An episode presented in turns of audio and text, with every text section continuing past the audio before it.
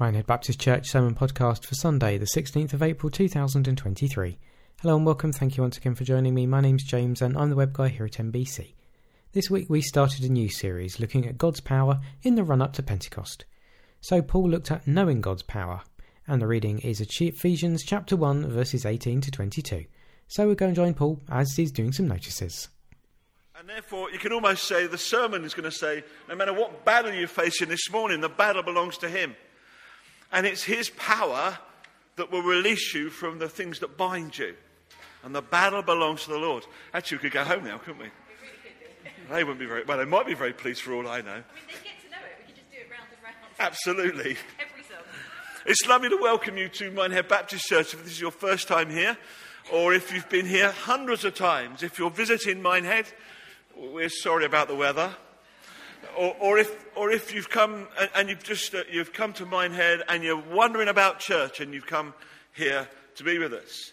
Either way around, you're really welcome. We'd like to welcome you in two ways. First of all, now.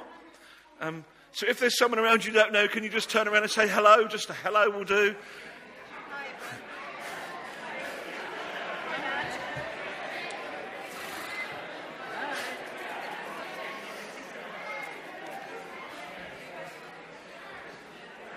There you go. We physically welcome you. Hopefully, you've had a hello. You've had that sense of welcome. But actually, we'd like to welcome you in another way. We'd love to get to know you better. And, and therefore, after the service, we, we, have tea and coffee um, out in the hall over there. Uh, uh, and we'd love to know about you, a little bit more about you. I also know there are some folk that, that you've been here at MBC for the last two or three weeks or, or so, um, and a bit, maybe a bit more, but we don't really know much about you. So I want to encourage you. Uh, you'll find some little welcome slips out there, out in the foyer, that, that if you fill them in, we'll give Margaret in the office some details and a chance of knowing us, knowing who you are, and staying in contact. So we'd love to get to know you in a number of different ways. It's also uh, my privilege to say, in t- part of our notices this week, that as per the sheet, there are just the two or three other ones. They are to say a big, a huge thank you for me, from me, um, for those that were at, uh, came here during the week and put on uh, the Spring Harvest live stuff here for us. So each evening of the week we had Spring Harvest streamed here. That went well from our perspective, and it went well from Spring Harvest perspective.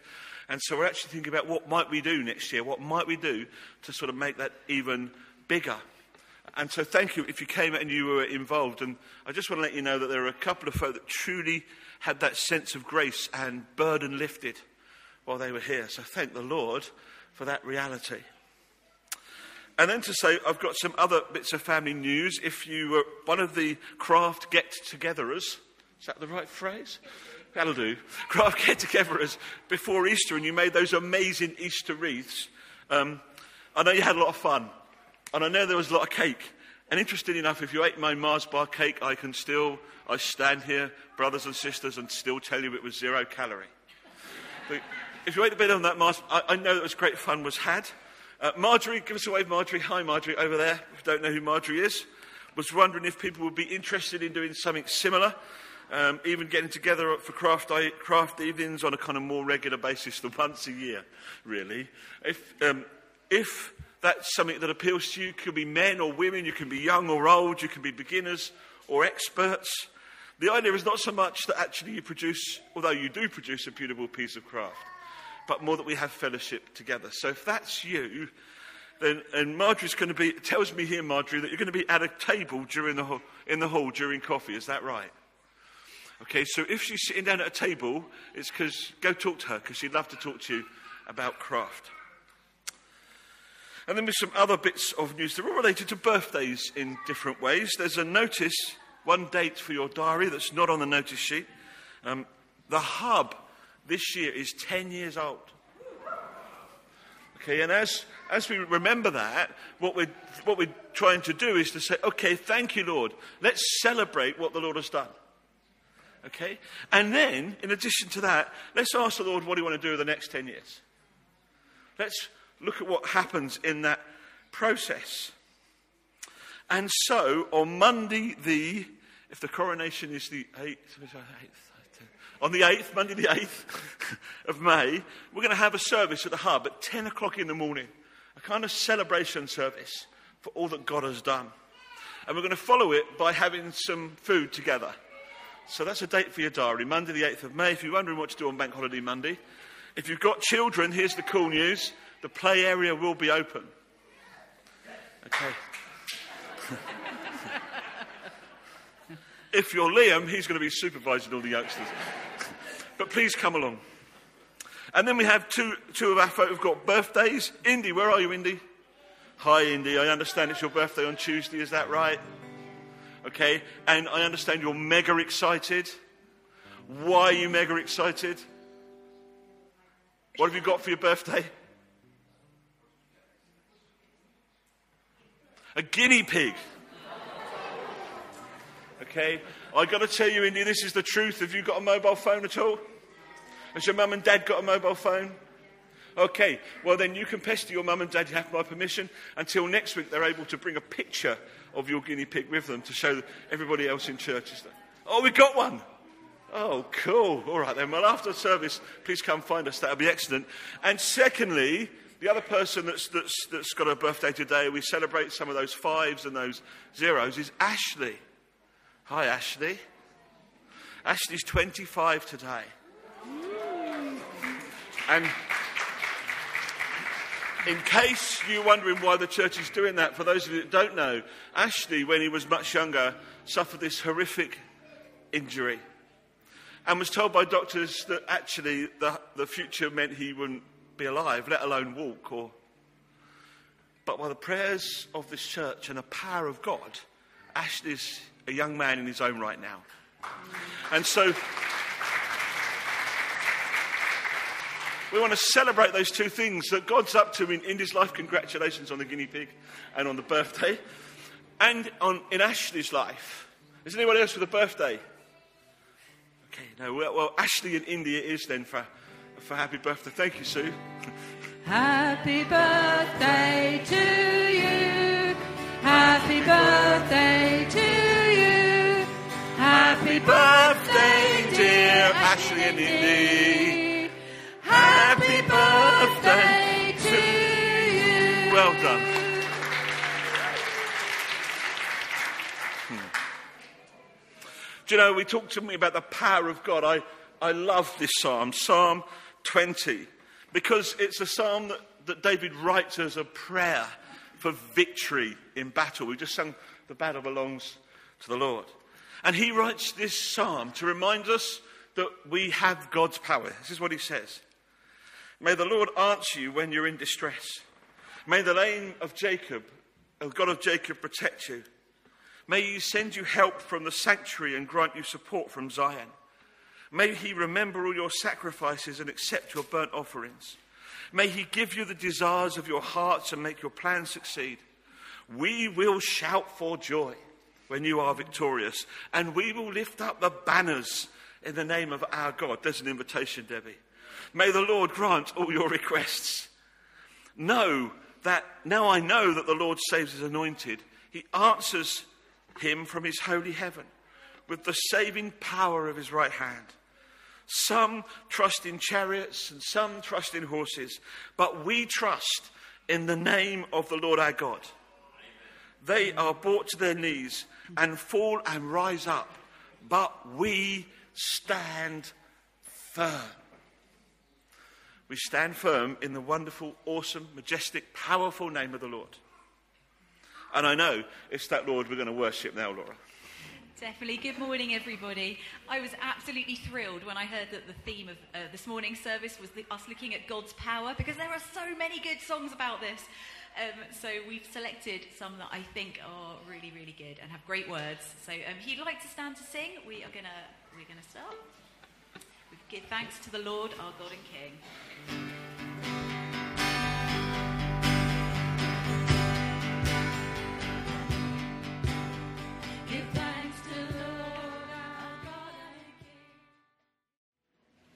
So, Father God, we come before you, awesome, majestic God. Our God is greater, we cry. So, not from my heart, but from your heart, cry out to this awesome, majestic, holy, powerful God. Give him your praise. But don't be slow. but be quick. And if someone's praying and God prompts you to pray, you pray away. Because I've got to tell you, an awesome truth is God hears more than one prayer at once. And I invite you to worship the Lord in his awesome power from where you are.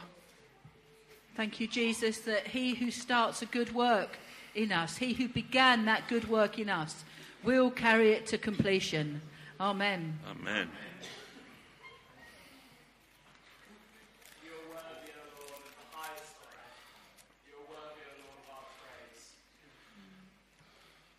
Thank you, Jesus.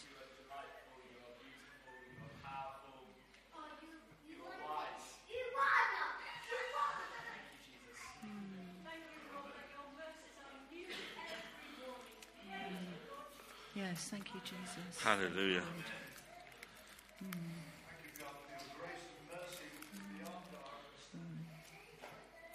Hallelujah. There is no one like you, Lord. No one. Thank you, Jesus.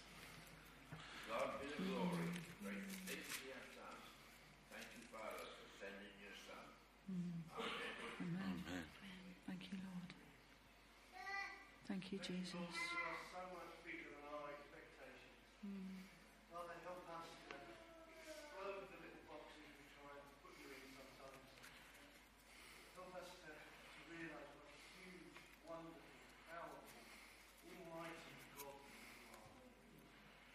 Hallelujah. Yes, thank you, Jesus.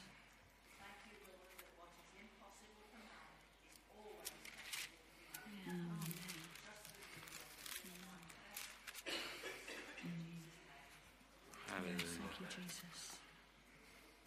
Thank you, Jesus. Thank you, Lord. So we thank you, Lord. Awesome, majestic, powerful Lord. And pray that by your awe you would move through us today. By your majesty you would move through us today. By your power you would move through us today. And that your Holy Spirit would move and rest and go out from us today. In Jesus' name we pray. Amen. Friends, please be seated. I can remember it like it was yesterday. Although it wasn't actually, it was 11 years ago, and kind of that makes me go, how long? But it was 11 years ago that I had an amazing opportunity to go uh, and do some mission work in India. Transformational. It touched my heart. It made me appreciate the awesome, majestic, wonderful power of God. When you're in the middle of a slum and you're giving someone a drink of water, and they go, Who are you? And why are you doing this when no one else around me will? Awesome, majestic God. Great opportunity to learn a load about God for myself, to bring it back and to help teach the church I was pastor of at the time a load about God. And then to let it form me and my ministry. And indeed, as you can probably tell, it has. It's not often that a church gets the chance to release one of its ministers to go and do that. But that's exactly what we're going to do this week. Because Richard's going to go on the mission field, not as far as India, um, but to Israel. And so we don't know what God's going to do. But I'm going to invite Richard just to share with the whole church, as a church family, a little about what God's going to be doing on the mission field with him. And then we're going to pray for him. Because if it's true that awesome God will form ministry in this young man as he serves him during this coming period of time, then it's also true to say that we, dear church, must pray. Richard. Morning. Good morning. First, say thank you for all your support for our cake sale, the whenever it was, the month month and a half ago. Uh, yes, as Paul says, I'm off to Israel tomorrow morning, bright and early. Uh, and it's in many ways a trip of walking in Jesus' steps. We're spending some time in Galilee and going to see, uh, well, spending, staying in Nazareth and seeing the Mount of Beatitudes.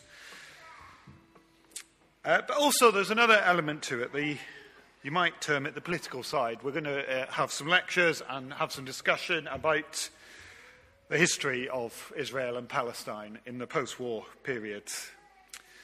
Uh, we're going to spend some time, uh, we're visiting the Palestinian Bible Society to find out what they're up to. we're going to go and visit Jerusalem and see and try and understand some of what is going on over there. Uh, we're, spending, we're staying largely in Bethlehem Bible College, and as part of that, we're going to find out about their work and the challenges they face. Uh, we're going to spend some time at a refugee camp in Bethlehem, learning more there. And we're going to uh, spend, or we're going to go and have shared dinner with some uh, local Christians uh, in an effort to understand more about what their context is. And I'm sure I've missed lots out there, but you get a general picture, hopefully. Now, what we've given you, uh, as I'm sure you can appreciate, because this is going to go online, is kind of an overview without giving you some of those details and some of those things that might happen, which might be more sensitive. And we hope you understand that reality. But I can't let, and we should not let Richard go and do this without prayer. So I'm going to invite Tommy up. Um, actually, I'm going to invite you to stand over there, Richard, because put it this way when you're in shot with me, you, you know, what can I say? except, except there's a better looking one and it ain't me. Come on up, Tommy. We want to pray for Richard. But when I say we, I don't mean us, I mean we. Okay? So I'm going to ask Tommy to pray for Richard. We're going to lay hands on him. If you want to come up and join us, feel free. Um, in fact, you'd be better off standing down there, Richard, and you won't, you won't creak, will we? Um, uh, and we're going to pray for him as a church and literally pray that God will be him, with him in this mission field. Tommy.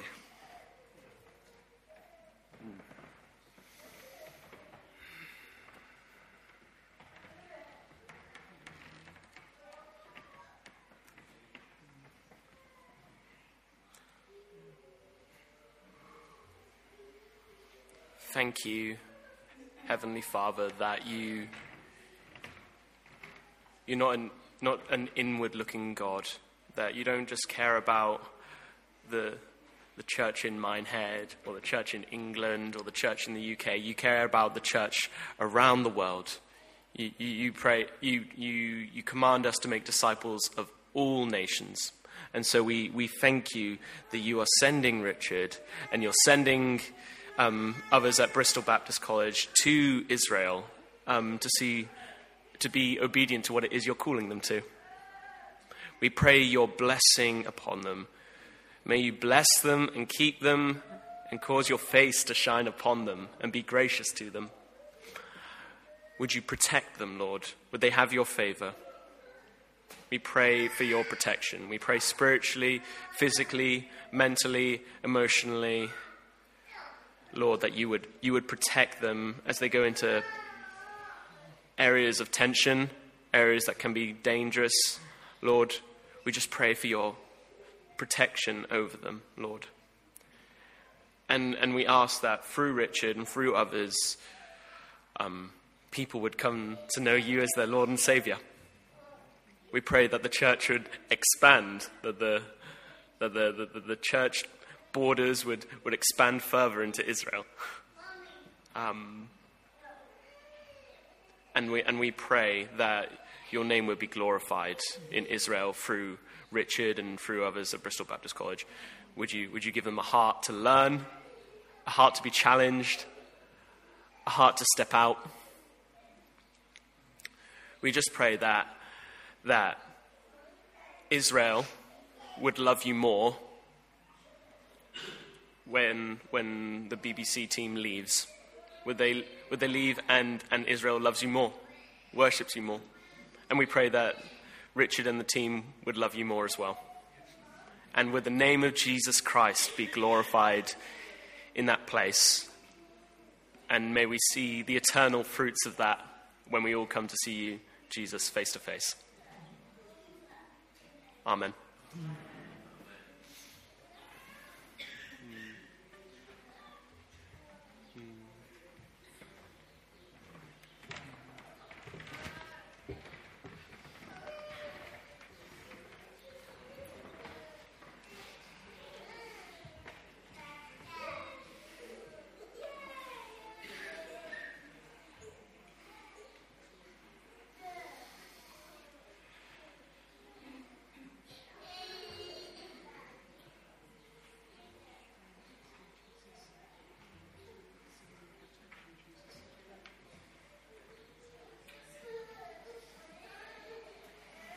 So, as these amazing people continue to pray for Richard, I pray, Richard, over you that this trip, this mission trip, may be one of divine exchange. That the Holy Spirit in you may be prompted by the God that loves you, not just to the mission field, but into the formation of your ministry. And that what you learn and what you see and what you feel and what you sense and what you touch and the way God speaks to your heart and prompts you and excites you, the way that He breaks it over some of those sad situations that you will see.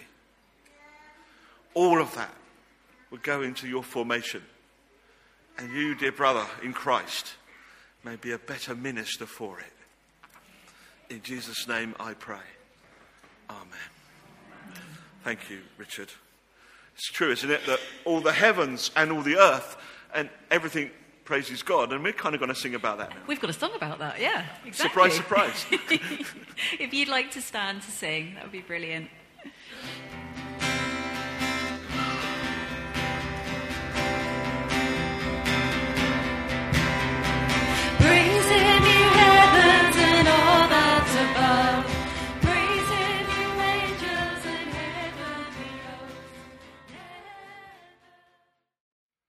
Father, we pray for our young people, we pray for their leaders, and we pray that that awesome God we've just sung about will be theirs this morning. That their leaders will be inspired and filled with the awesome power of the Holy Spirit, inspired by awesome God. And that our young people may learn more of you and may love you. We pray today, Lord, we pray for that breakthrough where they come and they say, I trust and believe in Jesus. Father God, we thank you for our young people. And Lord, what an awesome privilege. But bless them, we pray. In Jesus' name, Amen. In case you're wondering who Tommy is, we've got any visitors. He's the man with the backpack. It's a bit like the Pied Piper. You're on your way, Tommy. Is that okay? As they pass you, can I encourage you to pray for them? This is not one of those dead moments of our service, but one we should be more proactive than ever before. As they pass you, pray for them.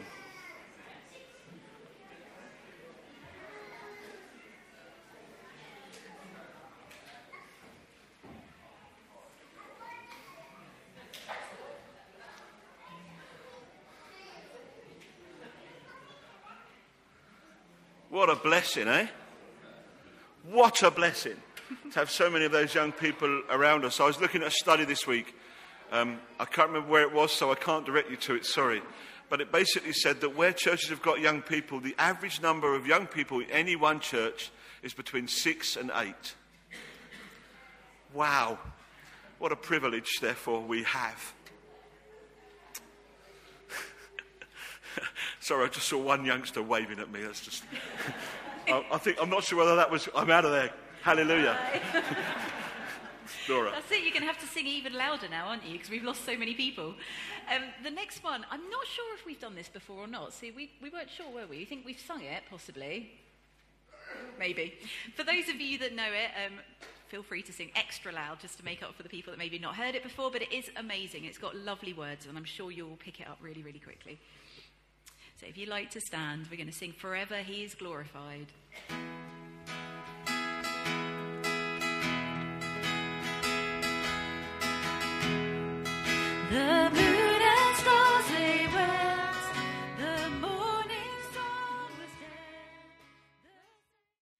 Please do have a seat. We're going to come now to a time of prayer. So, shall we pray? Father, we thank you for this day. We thank you for this opportunity we have to gather together as your people and to worship you. Father, we thank you for the freedom we have to do so without fear, without worry. Thank you, Lord. And we think of those around the world at the moment who might be preparing to gather today where they do have to fear fear of arrest or persecution. Lord, we pray your Spirit would be upon them. Father, we pray for them. We pray for an overturning of the regimes, Father, of mindsets and cultures that oppose you. Father, we pray again for your world. Father, we pray for the places where there is war, where there is violence. Father, I saw only yesterday of infighting in Sudan, Lord. Father, might you bring peace. Father, might your peace break out. Father, we pray as well for this, your country, this country, Britain, Lord. Father, in a few weeks we have the coronation. Father, a moment when hundreds of millions, maybe even billions, will tune in to watch what is at its heart a Christian service a service that speaks of you. And Father, we pray that you would speak through it to those who listen to what and watch, your voice would be heard. We pray, Lord, for our government as they continue to struggle with a whole host of things and what is the right way to act.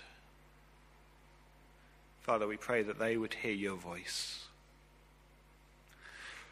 Father, that those in government who are followers of you would be confident in declaring who you are and what you would have done. And Father, we pray as well for the family of Ken, Father, as they come to terms with the loss of a father and uncle. Father, might they know your love. Father, we pray as well for those in hospital. Father, we pray for Brian. Father, we pray that he would know you, know your comfort, your love, and your healing. Father, we pray as well for Janice as she recovers from her fall. Father, might she be with you, or might you be with her in every part of her life. And Father, we lift up to you those we know who are in need of your love and of our praise. Father, might you continue to be that comfort and rock.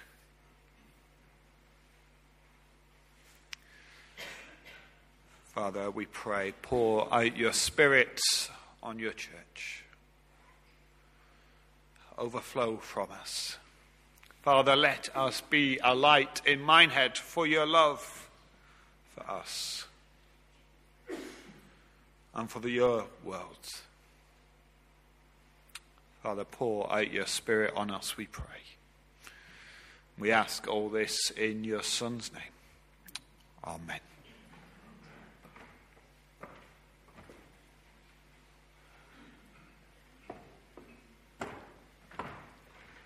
The reading this morning is from Ephesians chapter 1, verses 15 to 23. For this reason, ever since I heard about your faith in the Lord Jesus and your love for all the saints, I have not stopped giving thanks for you, remembering you in my prayers. I keep asking that the God of our Lord Jesus Christ, the glorious Father, may give you the spirit of wisdom and revelation, so that you may know him better.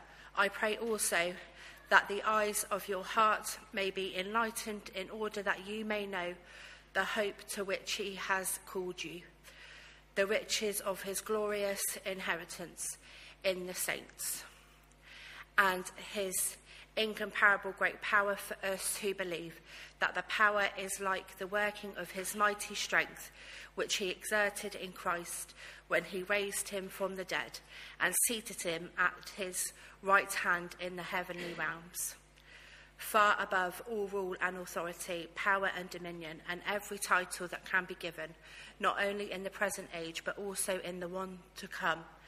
And God placed all things under his feet and appointed him to be head over everything for the church, which is his body, the fullness of God, the fullness of him who fills everything in every way. Just going to pray for Paul as he comes to speak to us this morning. Father, thank you for Paul and thank you for the time of preparation he has put into this morning. Father, may we be open to hearing from you today.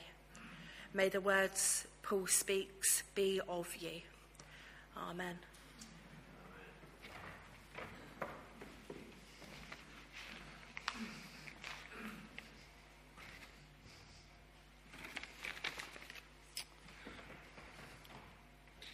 That's it then. Easter's over for another year. After all, the, the eggs have been eaten, I guess. Spring harvest has come and gone. The schools go back to school, schools to school tomorrow, or the day after, or whenever, but soon. Easter's done and dusted. What have we got to look forward to now? The reality is, however, if that's all Easter was to us, then it is over. But I'd like to argue this morning, if argue's the right word, that Easter isn't over. Specifically, it wasn't over for those disciples. There they were on Resurrection Sunday, and there Jesus was alive. Now came the task of truly understanding what had happened, of engaging with this awesome power of God. He's alive. Spring Harvest was amazing, and I want to thank them for letting us live stream it here because, in reality, it was lovely to see people here move, see their lives affected. And it gave us a model on which we can build. So, thank you to that. But if all Spring Harvest is, is the kind of spiritual injection, we miss the point. I want to tell you, I don't think Easter's done at all. And I think we need to journey throughout the next few weeks with the reality of what is and learn what is the awesome power of God. We need to know that power.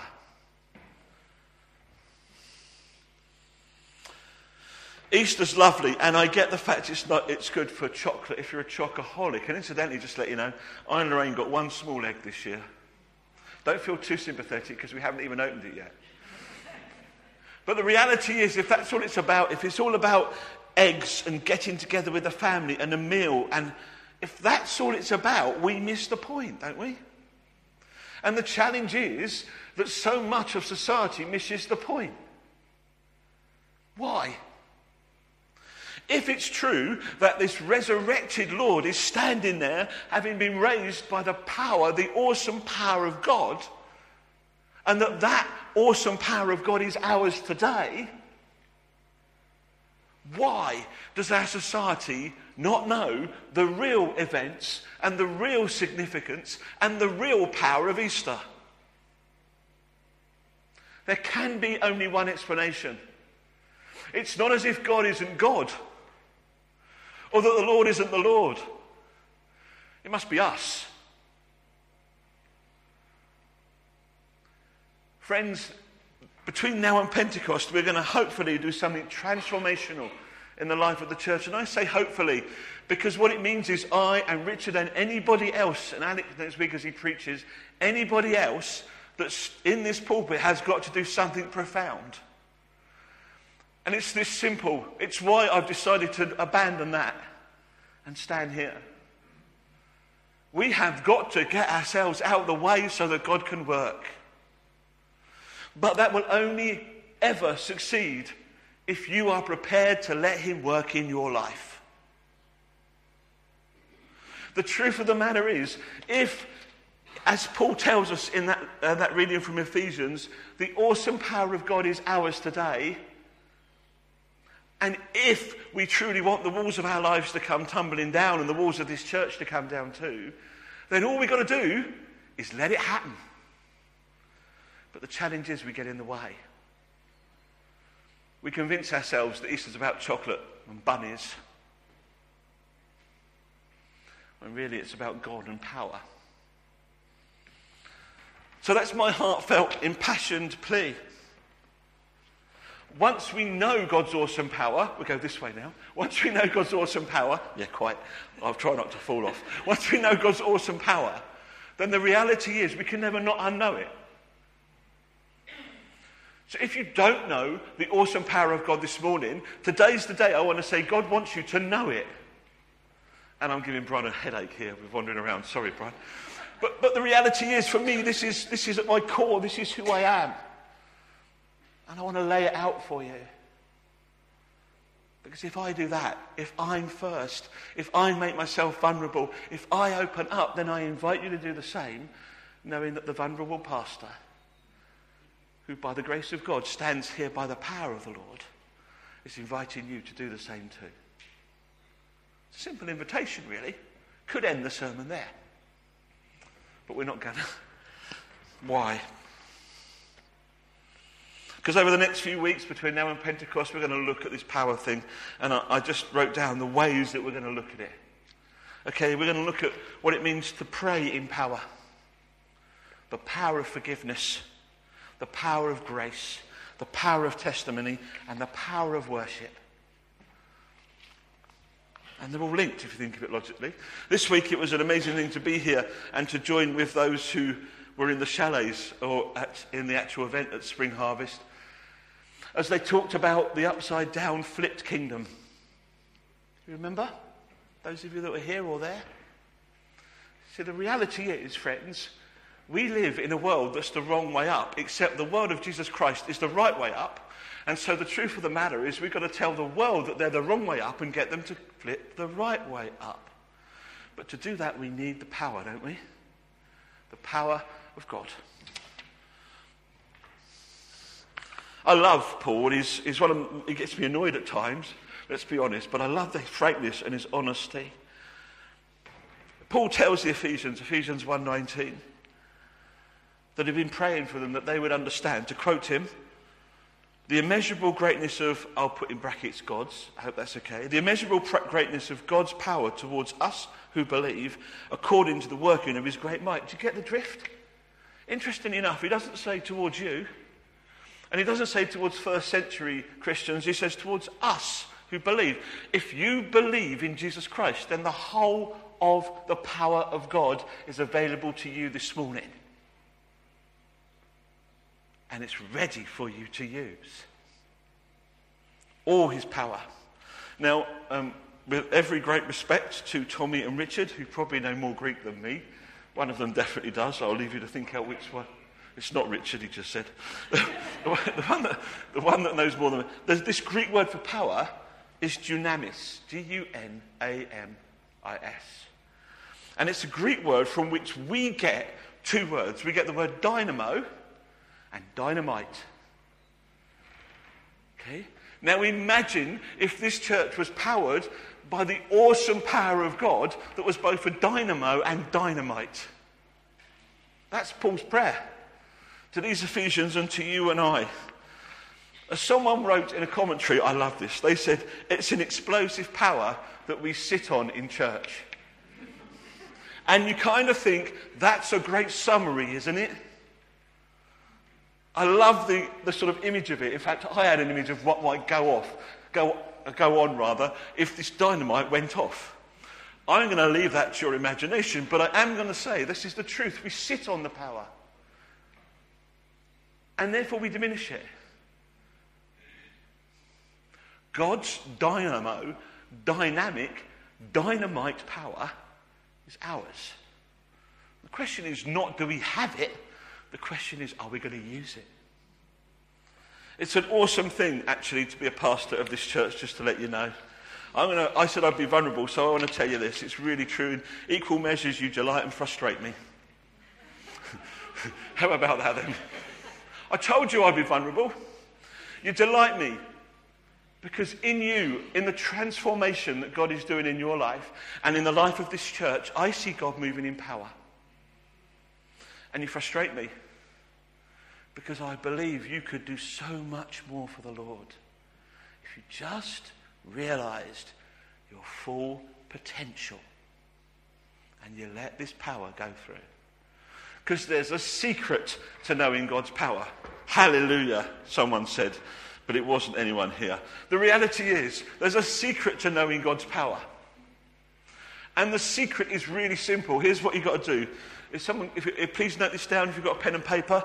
It's really important. The next few words I'm going to say, I want you to remember them and I want you to take them home with you because they are so important. If you want to know what the secret is, here's the secret. Are you ready? Do nothing. Do nothing. Remember who you are and what you have. Do nothing. Remember who you are and what you have. And if you put them together, can you see how that's not about any program we might have or anything we might invent or any mission we might give ourselves or anything we might delight in doing? It all becomes down to God and who He is, who we are in Him, what He can do in our lives. So do nothing. Remember who you are and what you have. Simple. And if we all do that and we all accept, because that's the fourth bit of this, the power and the grace of Jesus Christ and the amazing dynamic power of God, then he will be unstoppable here. And I want to tell you, um, sometimes it's hard to remember that little thing I gave you. And you kind of go, why? Here's my sense of why. Why is it difficult? Because we have an enemy that would prefer, if he could, to stop making church all about Christ and start making church all about us. We have an enemy who would prefer, if he could, to trap us in a lie. I don't want you to do this but I, uh, out publicly, but I do want you to do this in your heart. Imagine in your heart is a little person, and that little person's sitting on a throne, on a chair, actually, it doesn't have to be a throne.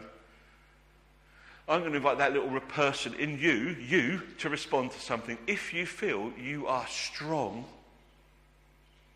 stay seated. If you think you're weak and feeble, stand up. Do it in your heart. Don't have to do it out loud. If you want to do it here, fine.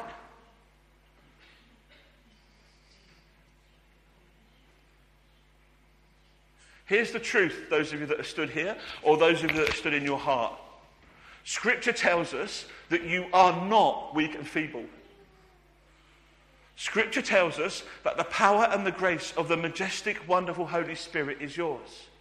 Scripture tells us that you are strong and that in Him you have all you need. And if, therefore, something is going on that makes your little man in your heart, or lady, sorry, it shouldn't have been sexist, stand up, or you stand up here. I want to tell you today there'll be a chance for us to pray. Please be seated, for us to pray. And you know that awesome power of the Lord that says you are strong. You are not weak. You are not feeble. You are not downtrodden. You are not defeated. And the reason I know that, says the Lord, is because you are mine and I am strong. I am not defeated. I am victorious. That's an amazing message, really. I love this sentence because it's as he ponders that. So the enemy tries hard an enemy that wants to make us think we're weak and feeble. And he also tries hard to set us against one another, if he can. Sister against sister, brother against brother. Because if he can do that, then he can stop this church, his church, carrying out what God has planned for us. Tries hard. There must be a reason, mustn't there? Why? because I genuinely believe that the awesome power of God wants to break through in this place. And quite frankly, even if you don't believe it, the enemy does. And he knows God's awesome power. Think of Jesus in the desert resisting temptation. Satan knows the power we're talking about. Satan tried to put Christ in a grave. Look what happened. And he would rather, thank you very much, that Minehead Baptist Church didn't open itself up to the possibilities of what might happen if that power was unleashed here. Because Satan's a defeated foe and the war is lost. And if he can just stop you or stop me and stop us here, then he may have lost the war, but maybe the battle for Minehead can still be won. Nah. We're not prepared for that, are we? Hallelujah. Thank you. And as he ponders that reality, Paul's thoughts take flight and he reflects on the power of God revealed in Jesus and how God's power truly affects us as the church. Indeed, just to let you know, he gets more excited than me. Difficult to know, I see, I know, but he does. And I can prove it. Because if you look, if you've got a Bible and you think, you, you look in your Bible at the beginning of verse 18, and you look in your Bible at the end of verse 21, can you see how big that paragraph is? Those of you that have got scriptures open. If you can, I want to tell you this. In the Greek, the original Greek that Paul wrote this letter in, that's all one sentence. He doesn't stop for breath. So I want to do something profound for everyone here this morning. I'm going to give you 60 seconds of rest.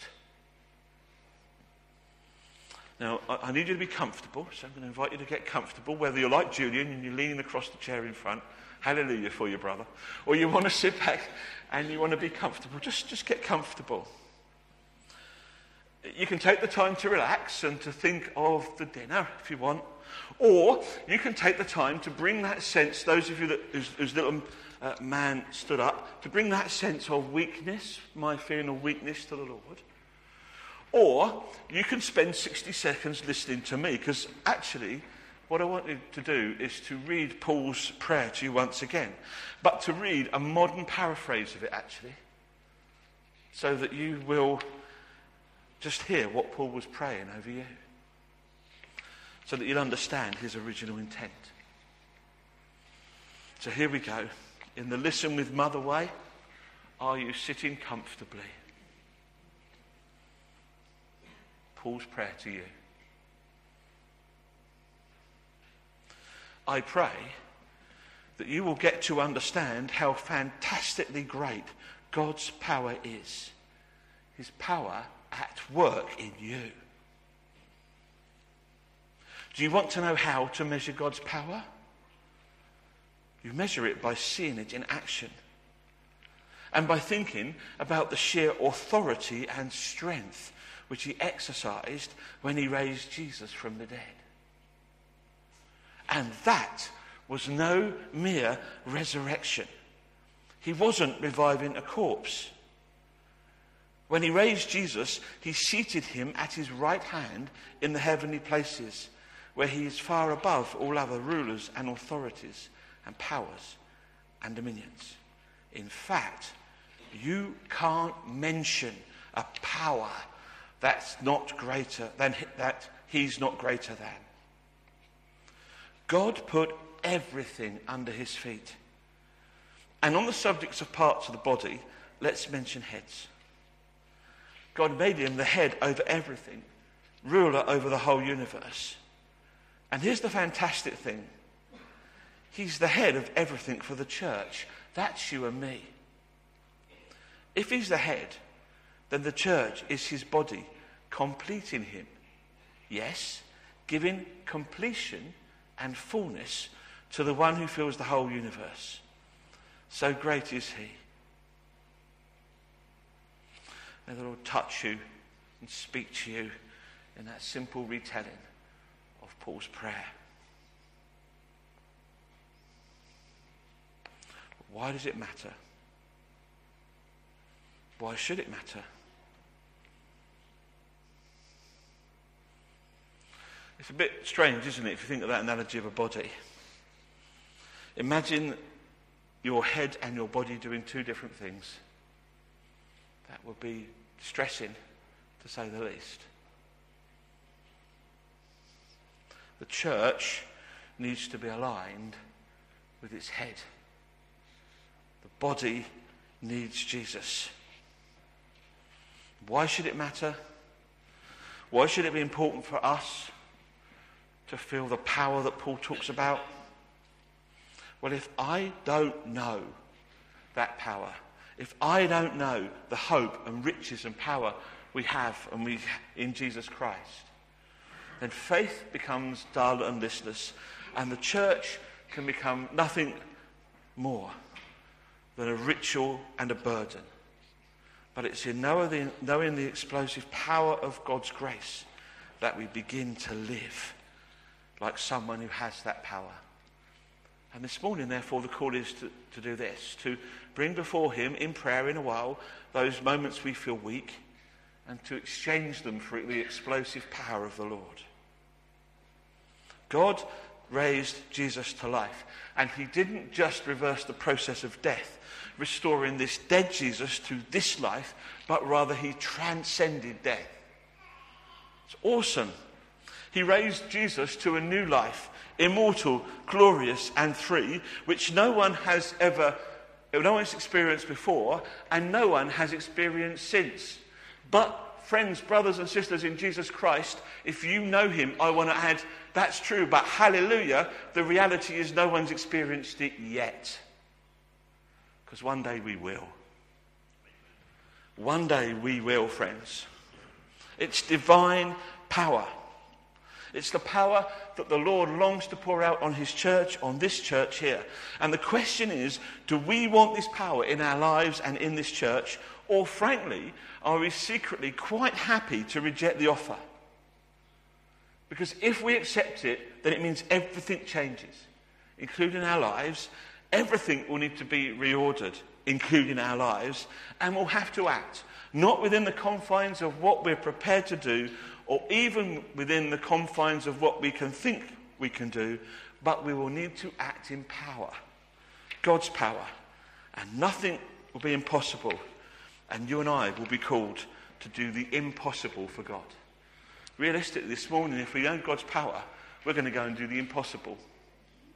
That's the call on the church. I want to do the impossible. I'm that kind of character. During the Second World War, they, they learnt a secret. They learned how to teach raw recruits to throw grenades. Now, I'm not sure many of us would want to give our children, for example, a grenade. That'd be quite interesting, wouldn't it? No. But the way they trained raw recruits to throw grenades is quite interesting. What they would do is they would give you a wooden dummy grenade. Got that about the same weight. And they'd ask you to throw it. And they'd, they'd grade you on how far you could throw the grenade. Because to be honest with you, they wanted to make sure that when you threw the grenade, you could actually hit the enemy.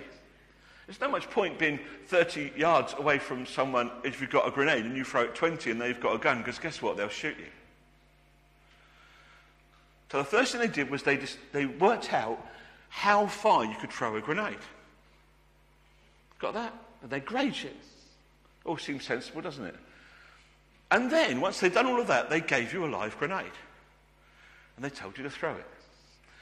This is the words of one of the instructors. Quote When you give anyone a live grenade, you would be surprised how much further they can throw it than the dummy.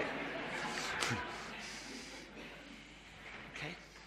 Isn't that like God's power for you and for me and for this church? If we're using anything but God's power, we can go so far. But with the live, real thing, we can go so much further. Now, I'm not going to give you a grenade. Is that all right? That would certainly bring the walls of the church down, though, wouldn't it? But I'm not, but I'm not going to give you a grenade. Two reasons. It's illegal and I've got no grenades. But the, but the truth is, friends, we can throw a grenade further than we ever thought. How? This same instructor was asked, How come, therefore, do you think these new recruits can throw a live grenade further? This is what he said. It's because at the moment they held a live grenade, they knew how much power they had in their hands. It's the same for us, isn't it? It's when we begin to um, understand how much power Christ has placed in our hands that our lives begin to change and we do more because we expect to do more. It's important that we know the power that Christ has given us. If we know that reality, it's the same power that raised Jesus from the dead, then everything we do for the Lord, every chair we put out, every warm welcome someone receives, every prayer we offer, every song of worship we sing, every act of grace, every testimony shared, every metamorphic wall we turn down in our lives and in this church will have value. Why? Because the power that transformed and raised Jesus from the dead changed everything for him for all eternity. And if we're engaged in the work of the Lord, that same power can transform people's situations and change your situation eternally. Why do I say this morning, if you stood up, that the Lord can release you from the bonds of feeling weak? Because I can do nothing, but He can do everything. And He can change it forever and ever and ever. So, friends, that's the invitation of this moment, of this day. Our knowledge of God's power should give us confidence. It should give us confidence to do all things. We have God's immeasurable power available to us. And we're going to pray. Not only that it will be available to us, but in this moment, you will have the power in you and you will know that awesome, majestic power. Dear Minehead Baptist Church, I want to ask you do you want the power? Let's pray.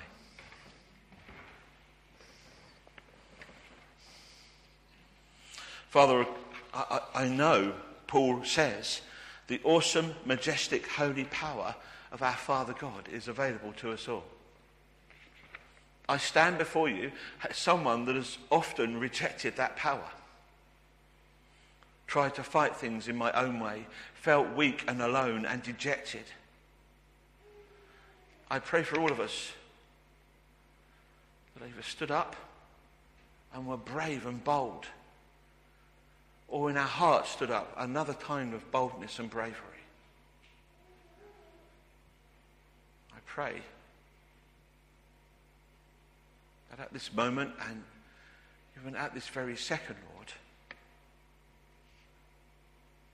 the power of the Holy Spirit may be sweeping through. That restored, battered, broken lives may be made whole. That weakness, where we see things as being feeble, may be flipped. And instead of us thinking we're weak, I pray for my brothers and sisters that we would acknowledge that you are strong. And we would be able, Lord, to rely upon your strength and your power as we stand. I pray for this church.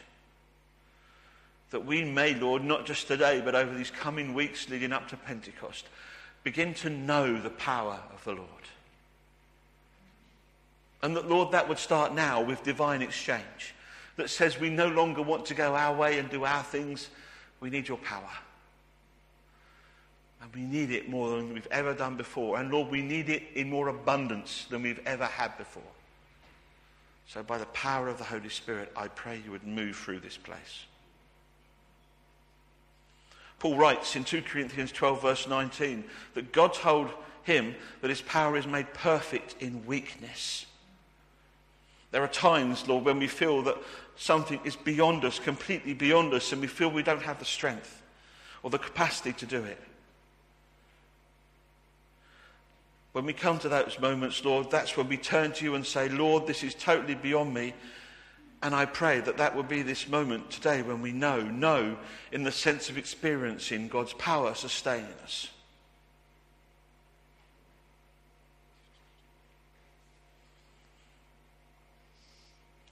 Finally, Lord, Paul prayed for those Christians,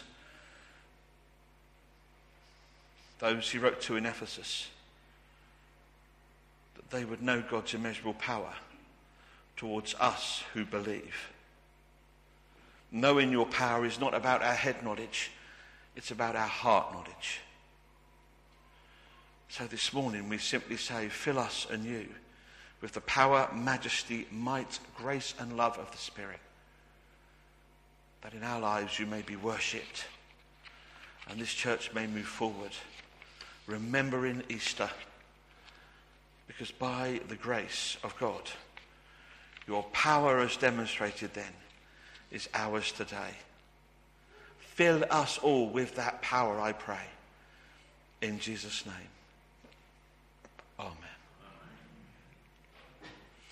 Well, I invite the group to come back. There's one other thing just to remind you. We spoke of it at the beginning. Wherever you are today, and I'd love if you, specifically if you stood up, I'd love you just to come find me. Let's chat. Let's speak together. Let's work out together what God is saying to you. Um, but, but in reality, we have to acknowledge as a start point, if we want this power to flow, the battle belongs to the Lord. In my own life, I have to tell you, when I have come and prayed those prayers in sincerity, it's when I worship afterwards that the Lord seems to empower me. So, out of faith, I say, the Lord will empower this church as we acknowledge to Him the battle belongs to the Lord. What an amazing reminder that was that God's power just goes ahead of us and can transform anything, any situation. And I don't want to take this verse out of context, but in 2 Chronicles, it just this kind of just reminds me it's a good analogy for our lives.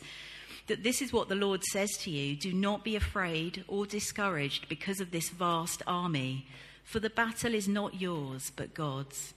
And whatever that vast army is for you, and I think you know we all we all have those things that are our army, whether that's our insecurities. For me, depression and anxiety that tells me that I cannot stand up and lead music for you all, and the lies that the devil tells me through that.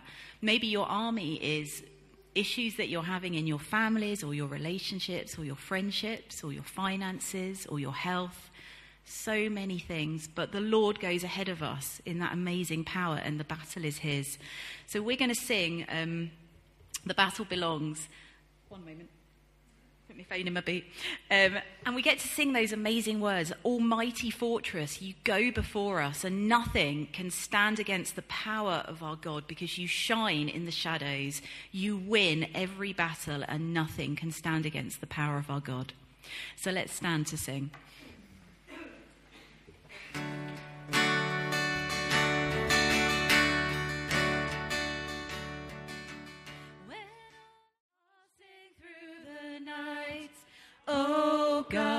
Battle belongs to you. Can I ask you to leave those, those words up, Brian? I want you to, stay in an attitude because I'm going to read a psalm over you, uh, but before I do, I want to invite you to ponder to do something for me. You see, so when I'll fight, see these words?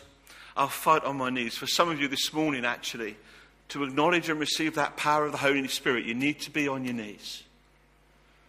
Doesn't matter what the person next to you does, or around you, or behind you, or in front of you, or even the minister. You need to be on your knees. For some, you need to have your hands lifted high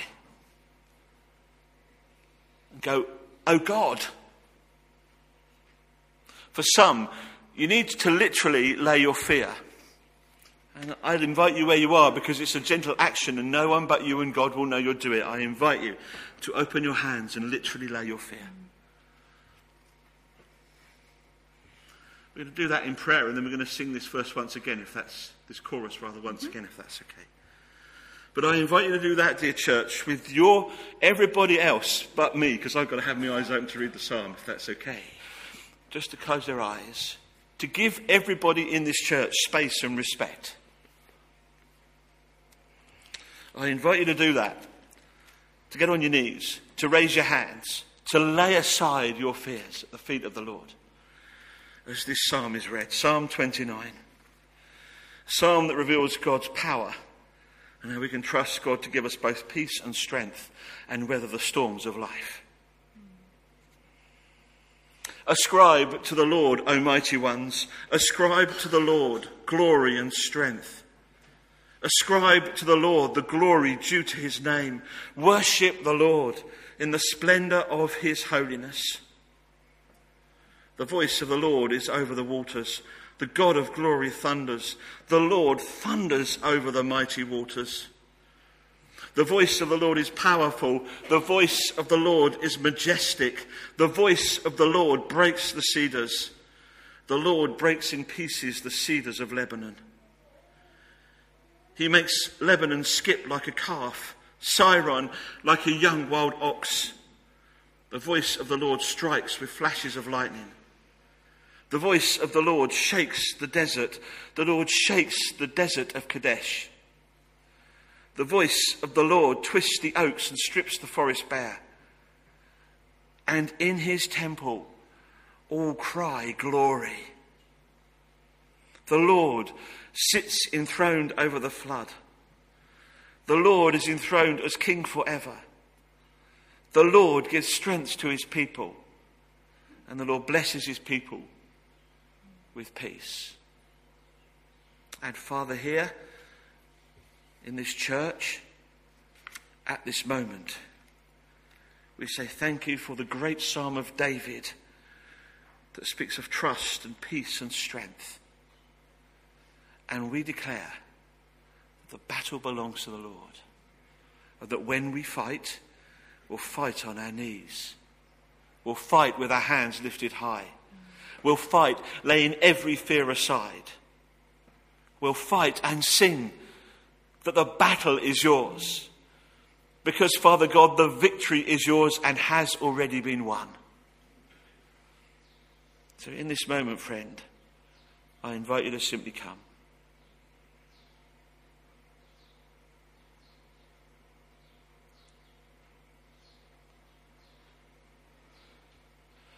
Father God, however we have responded to you today, may you be glorified. In Jesus' name. Amen. Friends, I know he's won the victory, but we're going to remind ourselves that we fight in the strength of the Lord.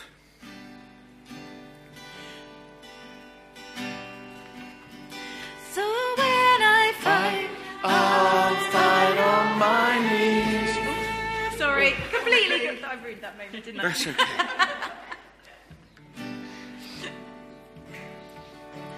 There you go.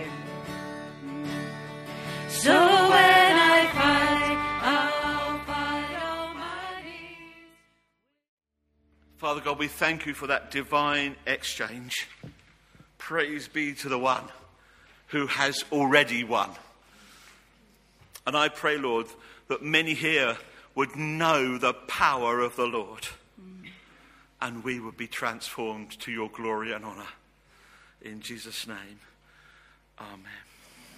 Friends, we're going to end in a worship song. Um, And the deli- offering. and, the, offering. Oh, okay, and the offering. Um, I've got this out. I, I got it out deliberately because just to, because there's someone here, and it might be more than one person here that just needs anointing this morning. That needs, as part of that response, to come and receive some anointing in oils. There's nothing special about the oil. There's nothing special about the minister, but there is something amazingly special in responding to God. And you just need that this morning. I don't know if that's for you. Come find me because just have a sense for at least one person that's the reality of the morning. And we are going to end rather with a fact. The reason we know that the Lord's, come, the Lord's victorious is because he's coming again. And I think Laura's going to lead us that way too. Hey, this service was well put together, Laura. Well done. Thank Oh, you. thank you. yeah, we're going to end by singing He's Coming on the Cloud, so the lion and the lamb.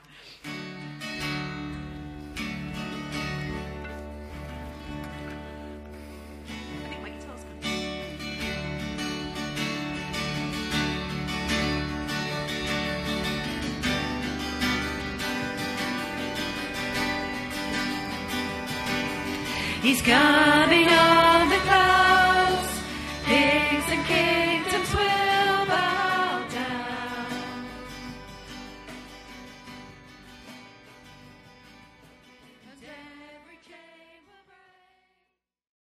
Biblical scholars say that Paul's letter to the Ephesians is in two bits. Verse, chapters 1 to 3 is about unity in Christ, and chapters 4, 5, and 6 are about unity in the body, in church.